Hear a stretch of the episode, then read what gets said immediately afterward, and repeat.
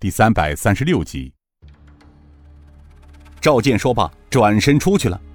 看着赵健离去的背影，宋城对杜乃谦道：“杜老总，你有没有感觉，你这位搭档好像变了许多呀？”杜乃谦一愣：“啊啊，什么？门主说赵健他变了许多？门主，这这我可没注意到。不过……”赵健是四年前太师安排他带队下来的人，太师信任的人，大概不会有错吧？宋城叹声道：“唉，自前月他与总老总前去追杀牛太官师徒，遇上了天地九杀，带去的三十多人中，只回来了十多名属下。那些死了的兄弟。”全都是太师派下来的死士，可回来的人中，基本上全都是飞虎门昔日的旧部，所以本座一直没有想明白。啊，这事儿我曾找过回来的兄弟问过了，那活着的兄弟说，当时副坛主把他们安排在外围，没有直接参与对牛太官师徒的围杀。即使是这样。自己带去的二十几个兄弟，一个也没能回来，可他倒回来了。门主是在怀疑他有辩解的可能？不可能的，以属下来判断，他虽然没说，但他的一只左眼是被谁射瞎的？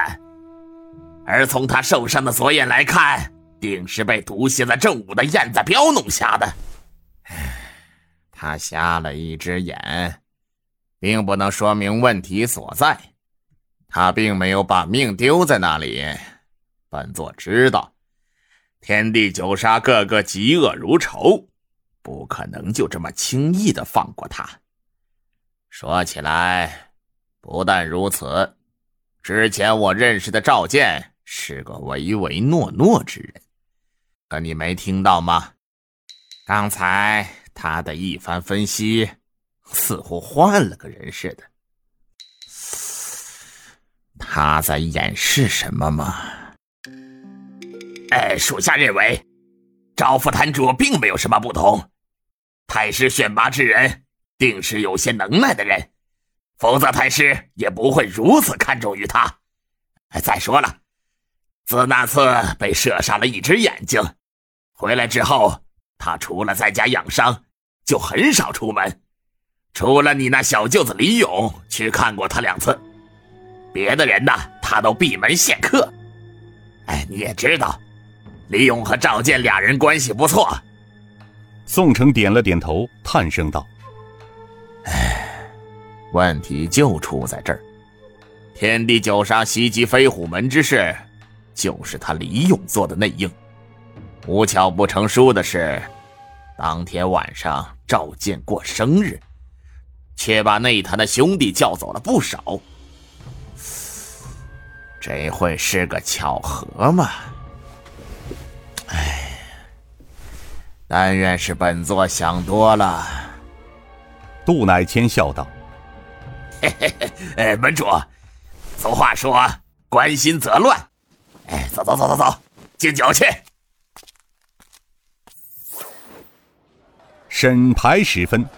礁石谷山谷坡的军帐外，一片繁忙景象：杀羊剥皮、追猪杀牛、端酒摆桌，异常忙碌；挑水劈柴，乱哄哄。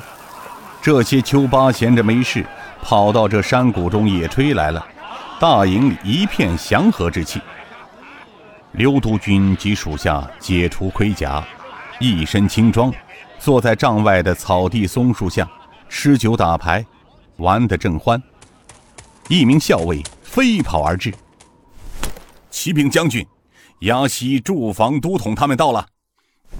刘将军把手中的牌往牌桌上一丢：“走啊，咱们去行辕门口迎迎。”他站起身来，手一挥，大步走向行辕门口。